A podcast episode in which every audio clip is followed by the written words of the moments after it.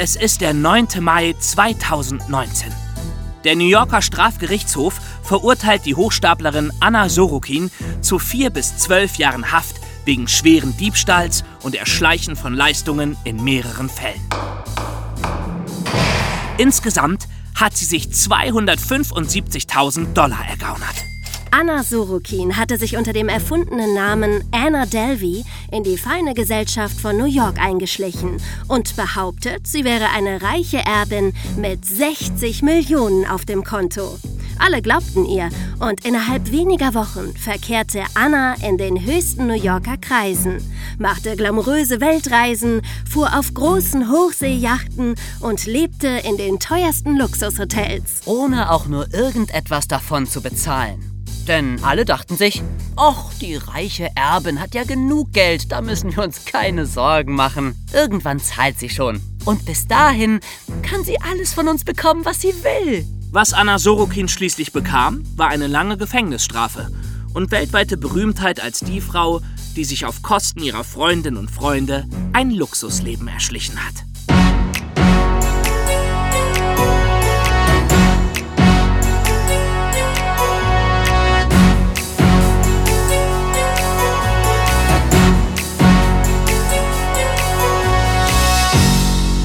Da sind wir wieder mit unserem zweiten Zwischenfall. Und wie versprochen, haben wir uns diesmal eine Frau ausgesucht. Denn die können auch ganz schön böse sein. Ja, und obwohl wir Zeitreise ins Verbrechen heißen, reisen wir diesmal kaum in der Zeit zurück. Anna Sorokin wurde erst 2019 verurteilt und ihr Fall ist bis heute noch nicht vollständig abgeschlossen. Aber er zeigt mal wieder, dass die Menschen gerne jede Lügengeschichte glauben, wenn sie nur gut inszeniert ist. Wir sind Emma, David und Jonas. Und das hier ist unser True Crime Podcast. Wer ist Anna Sorokin? Anna Sorokin wurde 1991 in Domodjedowo in der Nähe von Moskau in Russland geboren. Sie, die das Leben im Luxus, teure Designerkleider und Champagner so liebt, kommt in Wirklichkeit aus recht bescheidenen Verhältnissen. Ihr Vater war Lkw-Fahrer und ihre Mutter hatte einen kleinen Lebensmittelladen. Als Anna 16 war, zog die Familie nach Deutschland, weil der Vater dort einen guten Job bekommen hatte. Sie lebten in Eschweiler bei Aachen, wo Anna auch ihr Abi machte. Das zeigt ja eigentlich, dass sie ziemlich intelligent sein muss. Sie kommt in ein fremdes Land, hat mit der Sprache Probleme und schafft trotzdem nur ein paar Jahre später das Abi. Ja, ich glaube, fehlende Intelligenz war nie ihr Problem, höchstens fehlende Zufriedenheit. Ihre Mitschülerinnen sagten von ihr, sie wirkte vom normalen Leben gelangweilt. Die besten Marken waren ihr gerade gut genug. Ihre Schuhe konnten nicht zu glamourös sein. Ihr Spitzname in der Schule war Barbie. also, das ganze Leben in der Kleinstadt muss für sie die Hölle gewesen sein. Und darum ging sie nach dem Abi auch nach Paris und wurde Praktikantin für das Modemagazin Purple. Da ist sie dann endlich zum ersten Mal in die Welt vorgedrungen, nach der sie sich immer so gesehnt hatte. Teure Mode, coole Leute, reiche Leute, Glitzer, Glamour. Und sie hat sich gesagt, ich will dazugehören, koste es, was es wolle.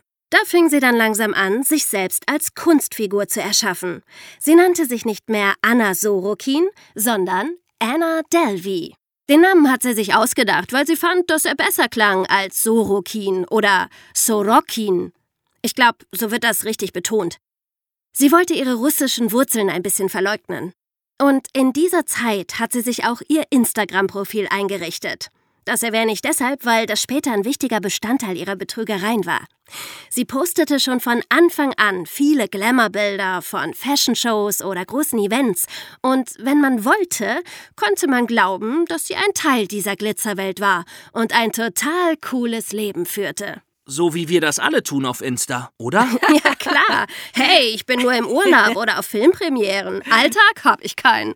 nee, ich auch nicht. Äh, gut, aber sein Insta-Profil aufzupimpen, das ist ja jetzt noch nicht strafbar. Ein Glück. Nein, da musste noch mehr kommen. Und da kam auch noch mehr. Oh ja, ganz genau. Was hat Anna Sorokin gemacht? Paris wurde ihr irgendwann zu klein. Es gab nur eine Stadt, die ihr all das bieten konnte, was ihr ihrer Meinung nach zustand. Und das war, ganz klar, New York. Im Sommer 2013 flog sie für das Purple Magazin zu New Yorker Fashion Week. Auf den Partys dort fand sie schnell Kontakte in der Modeszene und kehrte nie mehr nach Paris zurück. Sie war jetzt nicht mehr die unbedeutende Russin Anna Sorokin aus einer Kleinstadt bei Aachen. In New York war sie plötzlich die glamouröse deutsche Anna Delvey aus Köln, Tochter einer sehr, sehr reichen Familie. Und schon bald, an ihrem 25. Geburtstag, würde sie aus einem Fonds, den ihr Vater für sie eingerichtet hatte, 60 Millionen Euro bekommen. Aber das war nur eine der Geschichten, die sie über sich erzählte. Ha, genau. Nun muss man wissen, und ich weiß das natürlich, dass 60 Millionen für die Reichen von New York nur Peanuts sind. Natürlich, das weißt du. Oh, du nicht? Traurig, traurig, traurig. Oh. Ja, da sind Leute dabei, die machen in einem Monat so viel Geld. 60 Millionen beeindrucken die nicht besonders. Aber es genügt dann doch, um irgendwie dazuzugehören. Und das war eben das Erfolgsrezept von Anna. Dass sie dazugehörte, weil ihr jeder ihre Lügen ungeprüft glaubte. Die kam gar nicht auf die Idee, dass jemand sowas nur behaupten könnte. Dazu trug aber auch Annas Auftreten bei. Da zahlte sich eben aus, dass sie sich immer schon so intensiv für Mode interessiert hatte und eben auch in Paris in die Modewelt eingetaucht war. Angeblich hat sie genau die Sachen getragen, die richtig reiche Leute tragen. Und ähm, angeblich, also ich erzähle jetzt nur, was ich gelesen habe, ne? Klar. Ja.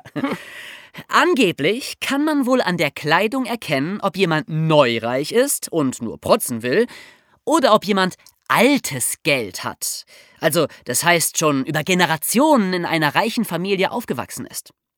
Und Anna muss wohl durch ihren Kleidungsstil wie eine Frau mit altem Geld gewirkt haben. Sie muss wohl absolut souverän aufgetreten sein, als wäre sie es von Kind an gewöhnt gewesen, sich in solchen Kreisen zu bewegen.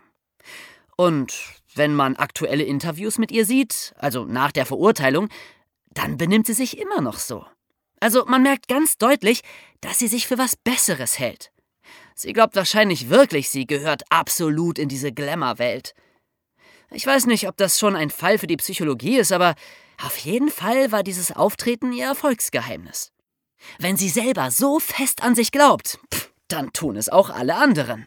Sie war nun also ein Bestandteil der New Yorker High Society und lebte während ihrer ganzen Zeit dort nur in Luxushotels. Dort hatte man Verständnis, wenn die reiche Erbin mal nicht sofort zahlen konnte oder ihre Kreditkarte nicht angenommen wurde. Sie vertröstete das Personal immer wieder, dass das Geld bald käme und konnte dann wieder eine Zeit lang unbehelligt ihr Zimmer nutzen.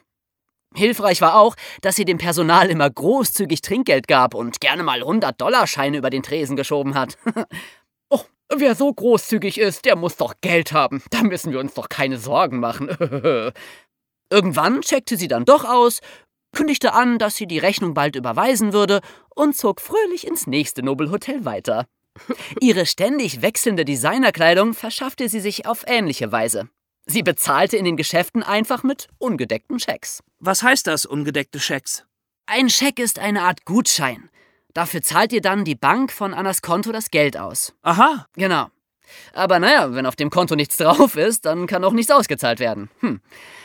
Dann heißt das, dass der Scheck nicht gedeckt ist. Mit dem Trick hat sie sich auch viel Bargeld ergaunert, das sie dann schnell wieder ausgegeben hat.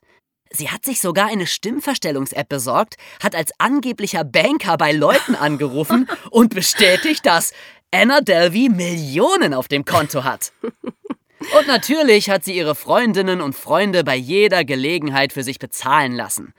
Entweder hat sie sich Geld von ihnen geliehen und nie zurückgezahlt, oder sie sagte, oh sorry, ich habe gerade nicht so viel dabei, zahlst du mir mal die Rechnung? Und alle haben das getan. Weil sie ja darauf vertraut haben, dass sie das Geld irgendwann zurückbekommen. Was natürlich nicht so war. Natürlich nicht. Einmal hat sie ihrer angeblich besten Freundin Rachel erzählt, sie würde eine Reise nach Marokko machen, in eins der teuersten Hotels der Welt. Ob Rachel nicht Lust hätte mitzukommen. Anna würde alle Kosten übernehmen. Ja. Am Ende der Reise hat dann leider Annas Kreditkarte nicht funktioniert. Hm. Darum sollte Rachel mal kurz aushelfen. Anna würde ihr das Geld natürlich sofort zurücküberweisen. Rachel musste dann 62.000 Dollar Hotelkosten bezahlen. Ja, das war mehr, als sie in einem ganzen Jahr verdient hat. Sie war nämlich keine Millionärin, sondern Redakteurin bei einer Zeitung. Und natürlich hat sie das Geld nie wieder gesehen. Das heißt, sie hat nicht nur die Reichen reingelegt. Nein, eben. Manche feiern Anna als modernen Robin Hood, die den Reichen was wegnimmt und es den Armen schenkt.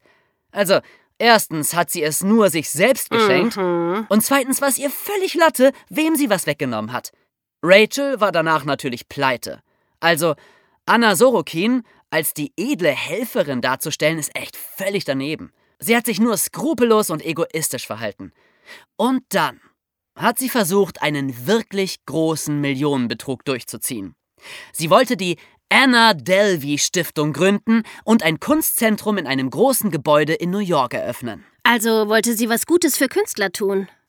Hallo, wir reden hier von Anna Sorokin. Stimmt. Die wollte nichts Gutes für Künstler tun. Die wollte einen exklusiven Promi-Club eröffnen, wo nur ganz auserlesene Gäste Zutritt haben dürfen. Und auch ein paar Künstler, mit denen man sich dann schön schmücken kann. Ja, klar. Das passt schon eher. Dazu brauchte sie natürlich richtig viel Kohle, nämlich 22 Millionen Dollar.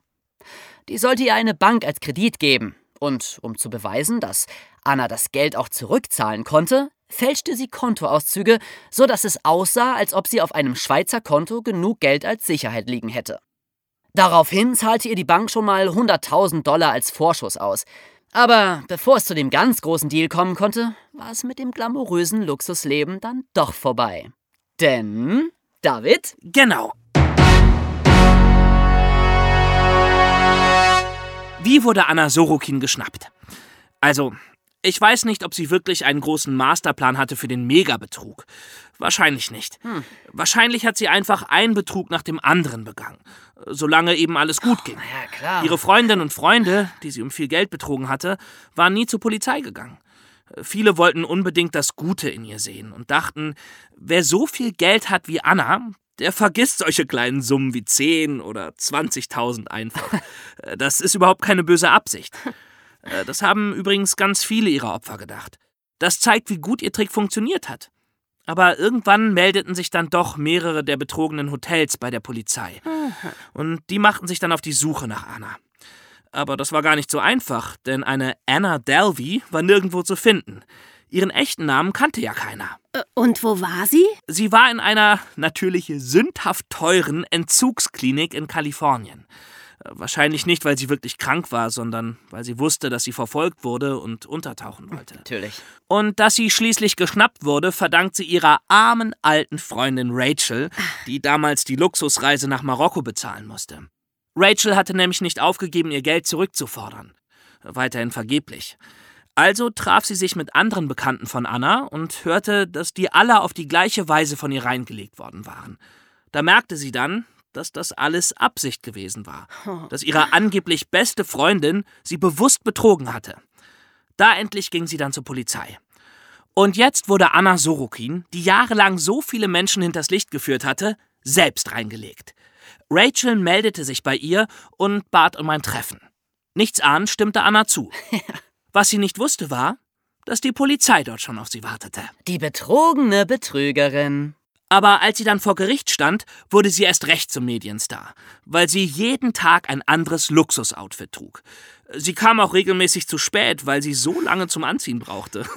äh, an einem Tag, da hat sie sich aber geweigert, vor Gericht zu erscheinen, weil, das muss man sich mal vorstellen, weil ihre Kleidung nicht gebügelt war. Was? Ja. Und in ihrer Gefängniskleidung, da wollte sie auf keinen Fall vor die Richterin treten. Sie bekam einen einstündigen Schreikrampf und musste schließlich zwangsweise vorgeführt werden. Oh Mann, die ist wirklich ein Fashion-Victim. Und was für eins. Krass. Sie sagte auch im Prozess, dass ihr nichts von dem leid tut, was sie getan hat. Sie scheint wirklich bis heute der Meinung zu sein, sie hat dieses Luxusleben verdient. Unglaublich. Und leider, ja, leider muss man schon sagen, macht sie jetzt auch noch viel Geld mit der Sache. Denn sie hat ihre Geschichte an Netflix verkauft, das aus ihrem Leben eine erfolgreiche Serie gemacht hat. Die gucke ich schon mal nicht. Hm, lohnt sich auch nicht. Okay, gut. Sie wurde zu vier Jahren Gefängnis verurteilt, aber schon nach 20 Monaten auf Bewährung entlassen. Und seitdem gibt sie gerne Interviews, tritt in Talkshows auf, wofür sie natürlich auch viel Geld bekommt, und sonnt sich in ihrem zweifelhaften Ruhm. Ob das so bleibt, ist allerdings im Moment nicht klar. Denn weil sie ja in den USA Ausländerin ist, soll sie jetzt nach Deutschland zurückgeschickt werden. Sie wehrt sich dagegen und sagt, Deutschland wäre schlimmer als das Gefängnis, in dem sie gesessen hat. Oh, die Arme. Sie hier hinzuschicken, verstößt ja gegen die Menschenrechte. Echt, diese Amis. Völlig ohne Mitleid. Ja, hoffentlich bleibt sie drüben. Sonst zieht sie ihre Masche auch noch bei uns ab. Oder? Wer weiß? Wäre sowas auch heute noch möglich? Naja, die Frage passt diesmal nur so halb, denn die Sache ist ja gerade erst mal ein paar Jahre her. Aber ja, auf jeden Fall ist sowas heute noch möglich und wird immer möglich sein. Einfach weil die meisten Leute darauf vertrauen, dass sich die anderen anständig verhalten. Klar. Dass sie Geld zurückzahlen, das sie sich geliehen haben. Dass sie für Sachen bezahlen. Ja. Und wenn dann eine Person kommt, die sich einfach nicht an diese grundlegenden Regeln des Zusammenlebens hält, dann kommt die erstmal immer damit durch. Fragt sich halt nur, wie lange. Eine Woche oder ein ganzes Leben. Solche Leute sollen sogar schon US-Präsidenten geworden sein. Unmöglich ist also gar nichts. Also, ich habe lieber viele Freunde als viel Geld. Mhm, ich auch. Und euch, liebe Fans, würden wir sowieso nie um Geld bitten. Denn dieser Podcast ist und bleibt weiterhin gratis. Mhm, aber nicht umsonst. Genau. Bis in zwei Wochen. Tschüss. Tschüssi. Ciao. Dir hat der Zwischenfall gefallen?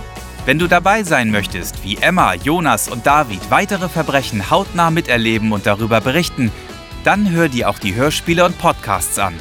Erwischt! Zeitreise ins Verbrechen, die Hörspiele.